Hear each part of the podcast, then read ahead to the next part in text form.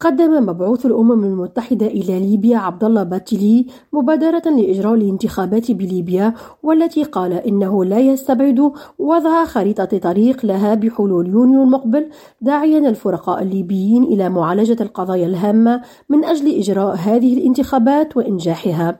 وقال باتيلي في إفادة صحفية بشأن الفريق رفيع المستوى للانتخابات بالعاصمة الليبية طرابلس أن أهم بنود مبادرته تتمثل في إنشاء لجنة توجيهية رفيعة المستوى هدفها إجراء الانتخابات الرئاسية والتشريعية بليبيا خلال العام الجاري.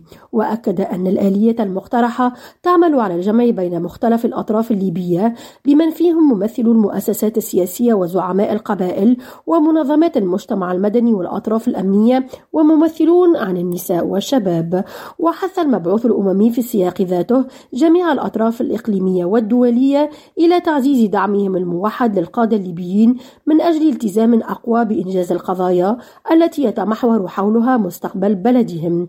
ويشار إلى أن كل الانتخابات الرئاسية والتشريعية بليبيا كانت قد تأجلت لمرات عديدة إلى تاريخ غير محدد نظرا لعدم التوافق بين الفرقاء الليبيين. نرجس بديرة ريم راديو تونس.